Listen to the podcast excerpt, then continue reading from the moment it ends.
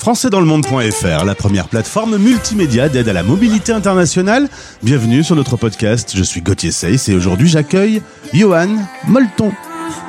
Françaisdanslemonde.fr Le podcast. S'il y a bien un endroit où on a le temps de réfléchir, d'avoir des pensées, c'est en voyage. Eh bien, Johan tend son micro à ses voyageurs et à leurs pensées. Bonjour Johan. Bonjour Gauthier, merci beaucoup de me recevoir euh, sur, ton, sur ta radio, ça me fait beaucoup plaisir. Eh bien écoute, tu nous as contacté en disant bah voilà, j'ai lancé mon podcast, est-ce que ça vous dit d'en parler? Nous, évidemment, les Globetrotters, on aime ça, ceux qui euh, partent à l'aventure, qui découvrent l'international. D'ailleurs, si tu veux bien, on va commencer par ta propre histoire. Toi, tu es originaire de Lyon, tu fais tes études à Saint-Étienne, et puis, euh, comme tu bosses dans le domaine des langues, forcément, des stages vont t'amener à l'étranger. Première destination, les USA, t'as pas choisi la porte d'à côté non, en effet, c'était pendant mes études euh, en langue. J'ai suivi une licence en langue étrangère appliquée. Et bien évidemment, voilà, on était poussé euh, à étudier à l'étranger. Moi, j'en avais envie aussi. Je ressentais le besoin de, de m'évader, de, de partir, parce que j'avais jamais vécu à l'étranger avant ça. J'avais 20 ans euh, à l'époque. Et donc, voilà, je me suis dit, bon, plutôt que me lancer dans un programme un peu trop connu, le programme Erasmus, où je vais aller dans des destinations un peu trop un peu trop euh, célèbre, je vais me lancer aux États-Unis, ça va me, me, faire grandir et ça a été le cas. Du coup, je suis parti aux États-Unis près de un an au total en échange universitaire, au Texas en plus, donc on va dire que le choc culturel a été d'autant plus fort.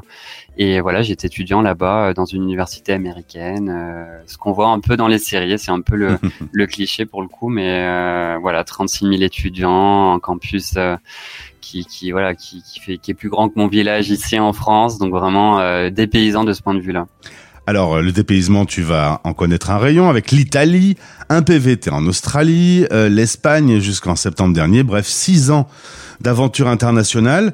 Euh, D'ailleurs, à part Erasmus, testé plusieurs dispositifs. Hein. Tu pourrais être un spécialiste sur le VIE, sur le PVT. Tous ces dispositifs qui, finalement, quand on est jeune, sont plutôt euh, cool pour vivre ce genre d'aventure.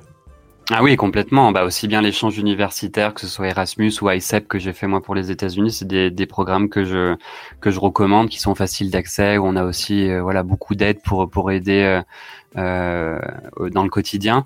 Et euh, le Working Holiday a, été aussi un, un, parcours, enfin une expérience qui m'a transformé dans le sens où voilà, c'est accessible à tout le monde. Je suis parti dans un pays qui est quand même assez assez réputé pour ça. Donc pareil dans le dans le quotidien sur place, trouver un travail, s'acclimater, ça a été très simple parce qu'il y avait vraiment des gens du monde entier il faut pas oublier que le visa vacances-travail, surtout en Australie, a été créé pour ça, hein, pour compenser aussi un manque euh, de main d'œuvre dans certains secteurs. Donc voilà, le, le, le, voilà, la recherche de travail a pas été compliquée de ce point de vue-là.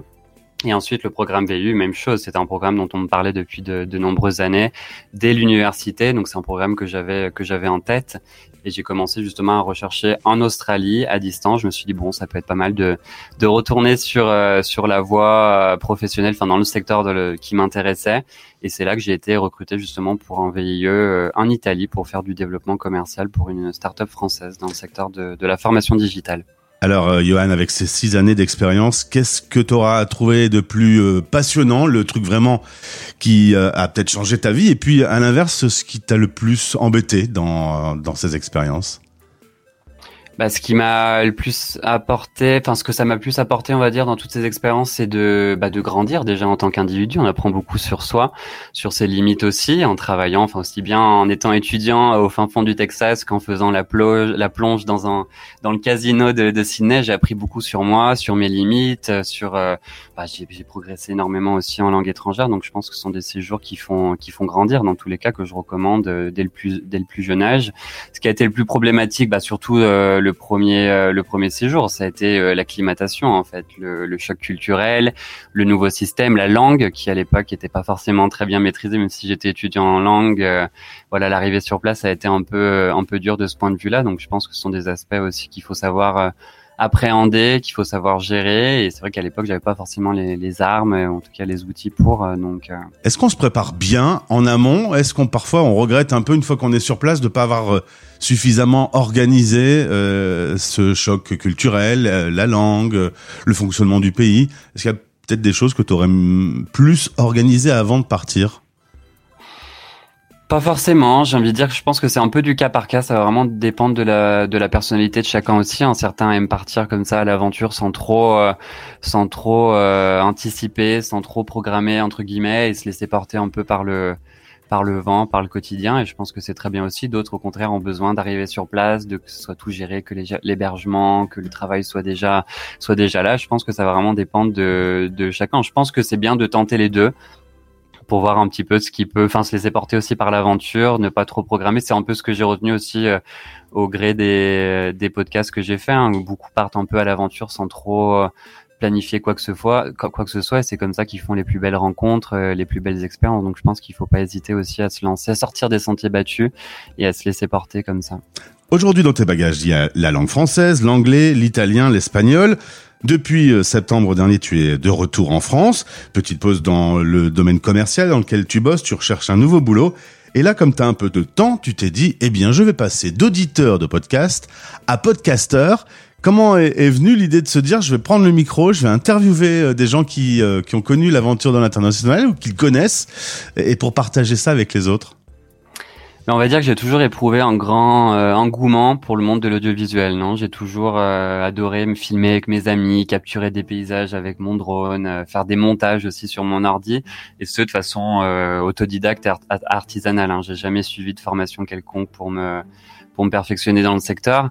Et, euh, et je l'ai toujours fait par plaisir, par passion, sans jamais aussi me, me consacrer à un projet concret. Et cette année, c'est justement, euh, j'ai justement eu le temps et l'envie de lancer ce, ce projet, le podcast, parce que j'étais en pause professionnelle. Hein. J'ai euh, quitté mon entreprise euh, au mois de mai et on va dire que j'ai profité de cette pause pour euh, pour me lancer dans pas mal de, de passe-temps que j'avais pas le temps de justement de, de suivre, que j'avais un peu mis de côté.